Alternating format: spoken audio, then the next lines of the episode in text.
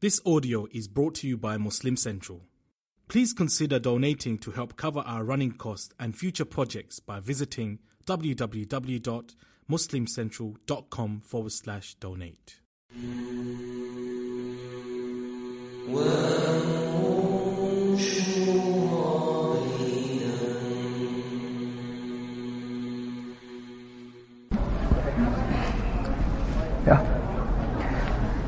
أعوذ بالله من الشيطان الرجيم.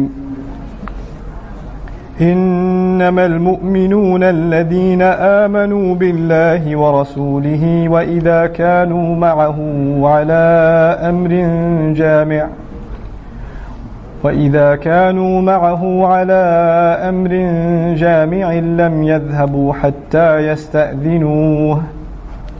إن الذين يستأذنونك أولئك الذين يؤمنون بالله ورسوله فإذا استأذنوك لبعض شأنهم فأذن لمن شئت منهم واستغفر لهم الله إن الله غفور رحيم رب اشرح لي صدري ويسر لي أمري واحلل عقدة من لساني يفقه قولي. فالحمد لله رب العالمين والصلاة والسلام على أشرف الأنبياء والمرسلين وعلى آله وصحبه أجمعين. ثم أما بعد. In order to introduce this next lesson, I'm going to share with you what seems at first uh, uh, a very direct contradiction. I'm going to read a part of the translation of an ayah from Surah An-Nur, Surah number 24. This is ayah number 62, for those of you that are referencing it. 24, 62.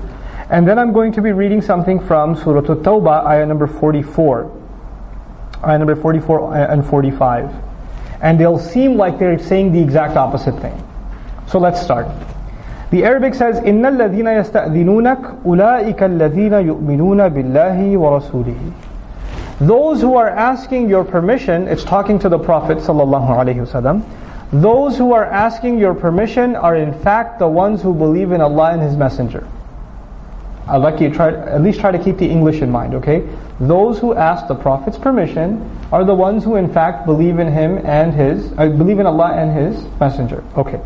Surah At-Tawbah. لا يستأذنك الذين يؤمنون بالله واليوم الآخر. Those who believe in Allah and the last day don't ask your permission. Those who believe in Allah and the last day don't ask your permission. And it goes further and it says, إِنَّمَا يَسْتَأْذِنُكَ الَّذِينَ لَا يُؤْمِنُونَ بِاللَّهِ وَالْيَوْمِ الْآخِرِ And those who are asking your permission don't believe in Allah and the last day. Surah An-Nur says, those who ask your permission, those are the ones who have Iman. Surah At-Tawbah says, those who ask your permission are the ones who have no Iman. Have no Iman. And then there's another apparent contradiction. Surah, Surah An-Nur says, you know, فَإِذَا اسْتَأْذَنُوكَ لِبَعْضِ شَأْنِهِمْ فَأْذَنْ لِمَنْ شِئْتَ مِنْهُمْ If they ask you for whatever issue they have, give them permission. Surah An-Nur says, first of all, if they ask permission, it's a sign of Iman. And if they are asking for some important matter, give them permission.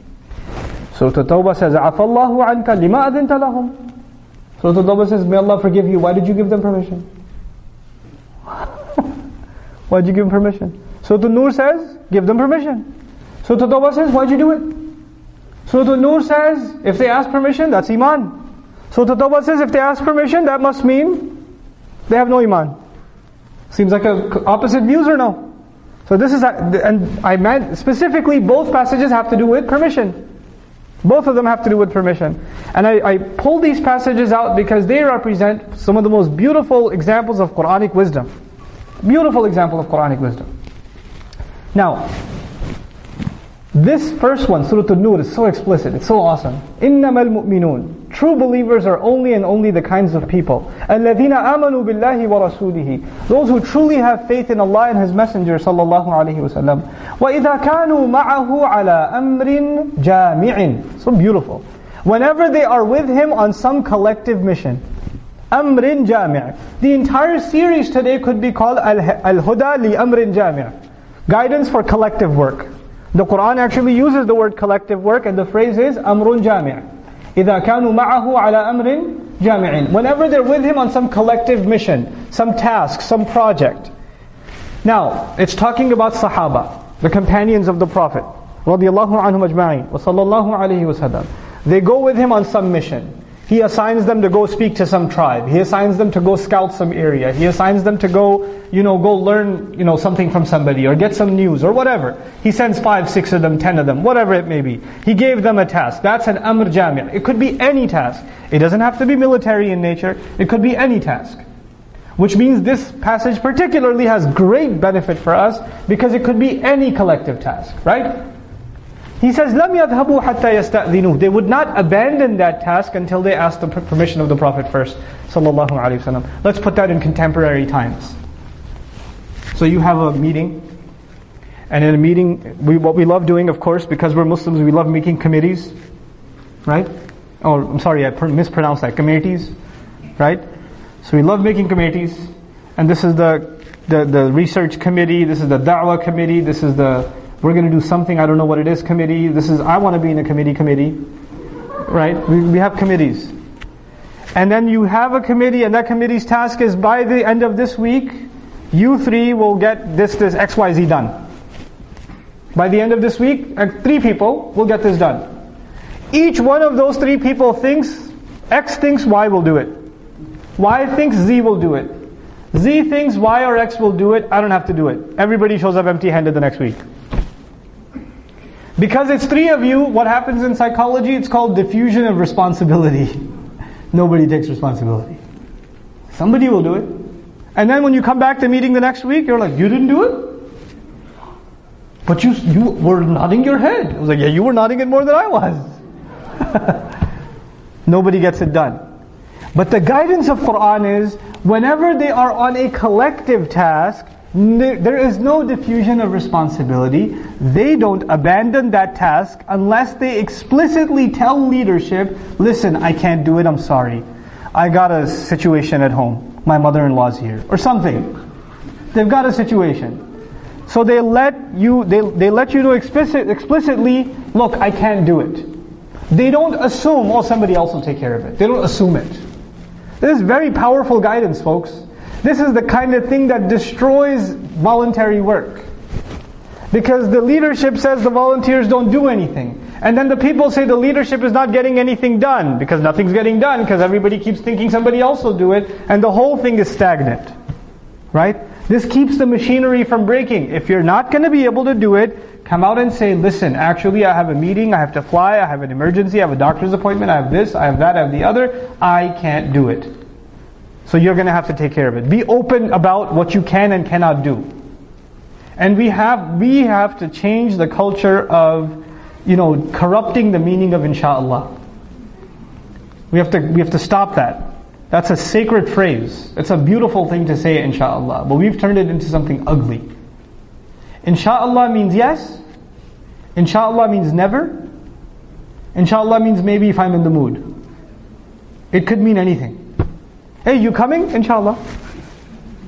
Now, that could mean yes. It could mean no. It could mean I, don't like you. It could, it could be any of those meanings. Be clear in what you can and cannot do. Be clear in your commitments, especially in committee tasks, committee tasks, team tasks. Don't put it off on somebody else. لم يذهبوا حتى يستأذنوه. And by the way, at work, at work, at your job, if you have a team, sometimes you have teams or no, and your team was given a task. Immediately, as soon as the manager says, you three have this job, what do you three do? You talk to each other and say, you do this part, you do, you do A, I do B, I do C. Right? Immediately. And if any one of them says, I thought you were going to do everything, that's why I was on vacation this week. They will never do that if they like their job. Because they know if they do that, what's going to happen? You're going to get fired. You're going to lose your job. But you know what? In Islamic work, it's voluntary. What are you, you going to fire me? I never got a paycheck anyway. Go ahead. What you going to do? Fine, I won't come anymore. It was boring anyway. So you start thinking because it's voluntary, you can make it trivial. You can make light of it. You don't have to take it seriously. You don't have to meet the deadline like you have to do at work. When you have when you haven't met a deadline at work, what happens? You stay late. You sweat it out. You order like ugly, you know, nasty tasting food and you stay in the office and you finish the work and you come home exhausted because you have to finish the task because you need the job. There's a serious attitude. If you cannot do it, then just say no. And if you can, commit to it. If you can, commit to it. Now on the flip side, let me tell you something because we have to balance all these equations. On the flip side, you have an amir. You have somebody who's in charge of a project, team leader and he gives you a task, and you say you can't do it, and he says, وَجَاهِدُوا فِي اللَّهِ حَقَّ جِهَادِهِ هُوَ اجْتَبَاكُمْ Struggle like it deserves to be struggled for. Stop making excuses. Don't make excuses. And you say, but brother, my, my son is sick. My wife is sick. I gotta take care of them first. Oh, إِنَّمَا أَمْوَالُكُمْ وَأَوْلَادُكُمْ فِتْنَةً وَاللَّهُ عِنْدَهُ أَجْرٌ عَظِيمٌ This is gonna quote ayat day and night. Your money and your children are a fitna for you. Allah has the ultimate reward. Let her be sick. Allah will take care of her. You think you will take care of her? Have some iman. Go do my work. Leadership, which we'll talk about at the end, cannot be emotionally manipulative. It cannot do that. You can't give your volunteers a religious guilt trip. The Prophet never did it, sallallahu alaihi wasallam. Never did it. He never made people feel bad when they came and gave an excuse. He never did that. So if you're in a situation where the leadership is making you feel bad when you come and say, I can't do something, I'm sorry. First of all, you coming and saying, I'm sorry, I can't do it. Even that was a choice. You didn't have to come. You could have just skipped out on the whole thing and when they asked you about it, you could have said, I forgot. But the fact that you made it an effort to come and say, look, I know this is important, I'm sorry, I can't do it, please assign it to somebody else. That is a show of how much you believe in the project. That a show that you take it seriously. And that should not be turned into a guilt trip by leadership. That's bad leadership. That's emotionally manipulative re- leadership. And that's the kind of leadership that everybody runs away from. They're only left by themselves. And then they say, I don't have any volunteers. Nobody works with me. Obviously, when you're going to act like that, who wants to work with you? I mean, the fact that you're, you know, at the masjid all the time is probably because your wife doesn't want to hang out with you either. Because you have that kind of personality. Go home a little. You know? So this is a very important area of concern. Being, taking permission seriously, seeking permission when you're the volunteer yourself, that will be a sign of permission, sign of your com- commitment. And the leadership is given advice at the same time, even though the last session of the day is qualities of leadership. Quranic qualities of leadership. But one quality right now I'll mention, and that is فَإِذَا اسْتَأْذَنُوكَ لِبَعْضِ شَأْنِهِمْ If they come to ask your permission for some of their important matters, so the excuse should also not be just anything, hey, by the way, I just bought Assassin's Creed 3 and I haven't started it, that's why I can't do it. By the way, I just, you know, just, you know, Bond just came out and I haven't seen it, that's why I can't make it to the program. Sorry. No, if they come to you with an excuse that is legitimate, something serious, that's the word sha'n. It's not just any amr, it's not just any fi'l, it's a sha'n. Sha'n is a serious matter that pertains to the person individually, a private concern. If that's the case, فَأْذَنْ لِمَنْ شِئْتَ مِنْهُمْ Give permission to whoever you want from among them. It's the leader's discretion to give permission and not give permission. At the end of the day, the leader is told you have the choice. You can give permission and not give permission. We have to talk about that too. Why does the leader have a choice? Why come, how come Allah didn't just say, give everybody permission? Why do you say only who, who you want? Who you see fit. Because a good leader understands the difference between who should get permission and who shouldn't. So before I go to the next passage, which seems like it's a contradiction, let me explain how that works. You see, in a store, an, a guy has like five employees. And he's got an employee that's really hardworking. Basically, that guy is running the store. That guy, one guy, we're single-handedly running the store. And he's got another employee who's like a nephew or something. He got connections, so he got the job, doesn't do any work. He's even he's on vacation even when he's at work. So now there is, you know, one of the, the, the good employee comes and asks for a day off. And the lousy employee comes and asks for a day off. Who am I going to give a day off to? What makes sense? I'm going to give a day off to the lousy employee. You know why? Because the lousy employee, whether he was here, sawa'un alayya, amkana huna am lam takun. It was the same for me. If he was here, he wasn't here. Work wasn't going to get done anyway. Chutti maro. Go. And the guy who works hard, I'm not going to give him a day off. But you know what? They both walk away. The guy who doesn't work at all, he walks away. He goes, you know, I don't do any work and I get a day off. And the guy who works hard is thinking, man, I work so hard. I deserve a day off. And he doesn't give me a day off. And he gives this guy a day off. That's not fair. Actually, what the guy doesn't realize is he didn't give you a day off because you're all the more valuable to him. It's a proof of how valuable you are. So sometimes somebody comes with a legitimate excuse to the Prophet ﷺ and says, I can't do it. And the Prophet says, oh, oh, no, I can't give you permission, I need you. That's a discretion upon the Prophet ﷺ. But if he can afford to let him go, he will. If he can afford to let him go, he will. So the leader has to be merciful, but also understand the needs of the, the work. And so you, you press upon your followers, but don't press so much that they break. That's the balance between the two. Now let's go to the other passage. The other, this was Surah An-Nur. The other was, uh, who remembers? What was the other one from? Tawbah. Surah Tawbah from beginning to end is an emergency situation. It's the state of emergency of the Ummah. Makkah has just been conquered and we kind of poked at the Roman hornet's nest. We just poked at him. And now there's a big conflict about Tabuk between us and the Romans. And so the, the Messenger ﷺ starts preparing an open draft. This was the first time in Islamic history, in the history of the Prophet's life, ﷺ, that it was mandatory on anyone capable of fighting to come join the army. Before that it was voluntary, if you didn't know. Badr, Uhud were voluntary. Ahzab was voluntary. But, but uh, uh, the Tabuk was a draft. Everybody has to show up. And if you don't show up, you better present an excuse. You better explain yourself. So we're heading to Tabuk. We're going to meet the Roman army, 100,000 strong. Serious matter. The munafiqun, the hypocrites, weren't up for it. So they come to the Prophet. One of them comes to the Prophet ﷺ and says, وَمِنْهُمْ مَنْ يَقُولُ إِذَنْ لِي وَلَا تَفْتِنِّي He says to the Prophet ﷺ, Ya Rasulullah, give me permission. You see, I'm a player.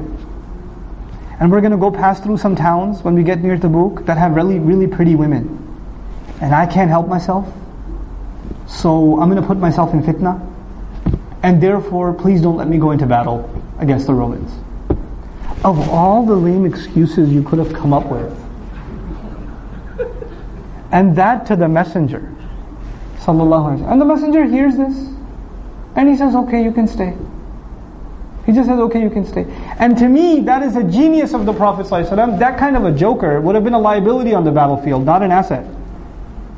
لو خرجوا فيكم ما زادوكم إلا خبالا Even Allah admits. He says if they came out with you, they would have caused nothing more than disruption. There would have been a problem, not a, not a solution. Because you know, in an army, in the battlefield, you need the tightest discipline. If one soldier leaves his position, there can be chaos. Isn't that true? So if you have an unreliable soldier, why don't you just stay home and cook? Let the, let the real soldiers go. So if he's coming and asking for an excuse, it's better you let him stay. But the Prophet ﷺ is being taught in a state of emergency. When people come and ask you permission, don't give them permission, and you will find that even though you didn't give them permission, they'll still stay behind. And they will prove their disobedience to you, and they'll prove that they're hypocrites this time. So I don't want you to give them permission. So Allah says in a state of emergency, why did you give them permission? حتى يتبين لك الذين صدقوا وتعلم الكاذبين until you can confirm who's speaking the truth and you can get to know the liars. So in a state of emergency, permissions are dropped. Life and death situation. That's a life and death situation for the entire Muslim ummah. Then permissions are dropped. Then there's no, please excuse me, I have some problem. No, done. That will not be given. And actually the only people excused were the ones Allah Himself excused in Surah At-Tawbah. Otherwise, nobody was excused. So what we learned in Surah An-Nur is the standard protocol of discipline. If you have an issue, ask permission. Leadership should go out of their way to try to give the permission. In most cases, they should try to give the permission. That should be the rule. Let it go. And that's a show of your courtesy to the volunteer. Don't make them feel bad about it. Don't make them feel like they're less of a volunteer. Respect them and honor their request. The fact that they came and asked you permission is a sign that they respect you anyway. By the way, under normal circumstances, did the munafiqun even ever ask permission? No. They didn't ask for permission. The only reason they came to ask for permission was because it was mandatory this time. So voluntarily, they never came to ask for permission. The people who come to ask for permission voluntarily, that's a sign of Iman. That's the difference between Surah An-Nur and Surah At-Tawbah. That's the, that's the fundamental difference between the two. And in, in the state of emergency, people who come and start asking, making lame excuses, obviously that's proof they have no Iman. فَارْتَابَتْ قُلُوبُهُمْ وَهُمْ فِي رَيْبِهِمْ يَتَرَدَّدُونَ Then their hearts are riddled with doubt, and they are, they're going to go back and forth in their doubts. And by the way, Allah insulted them really nicely too in the Quran. Allah says, had they, وَلَوْ أَرَادُوا الْخُرُوجِ لَأَعَدُّوا لَهُ عُدَّةً Allah called them out. This is not part of our course, but I want to share with you how Allah calls people out. I mean, He owned these guys with these, these ayat. It was pretty amazing. It was very entertaining to imagine this situation. So the guy comes, the guy is a sweet talker, right? Oh, messenger, I was so ready to come and I was completely coming with you, but then all of a sudden my mother-in-law came over and I have to, you know, I like that example. Okay? Guy makes an excuse, but you know, he says, I was coming, I was ready to go, you know me. But just last minute this thing happened, you know, just out of happened. I don't know how that happened. It's crazy, right? Allah says, لو أرادوا الخروج, if they really intended to come out with you, لأعدوا له عدة, they would have packed their bags. Go check their home. How many bags did they pack? there was nothing packed. Allah called them out. Because Allah knew what's inside the house. Oh no, I was all ready to go. Let's see how ready you were. Let's take a look. وَلَكِنْ However, كَرِهَ اللَّهُمْ بِعَاثَهُمْ Allah was, Allah was disgusted at the thought of appointing these people with you in battle. Allah didn't want them to come. They shouldn't have the honor of accompanying you. That's why they stay behind. وَلَكِنْ كَرِهَ اللَّهُمْ بِعَاثَهُمْ فَثَبَّطَهُمْ Then He made them lag behind. وَقِيلَ اقْعُدُوا مَعَ الْقَاعِدِينَ This is the insult. In battle, in Arabic language, قَاعِد or قَاعِدُون Salah, okay. In battle, qa'idun is used for men, women and children that don't go to battle. So Allah says, قِيلَ قُعُودُوا مَعَ الْقَاعِدِينَ Sit back with the women and children who sit back. That's what he calls them. He insults them with that language. So that was our brief session on permission.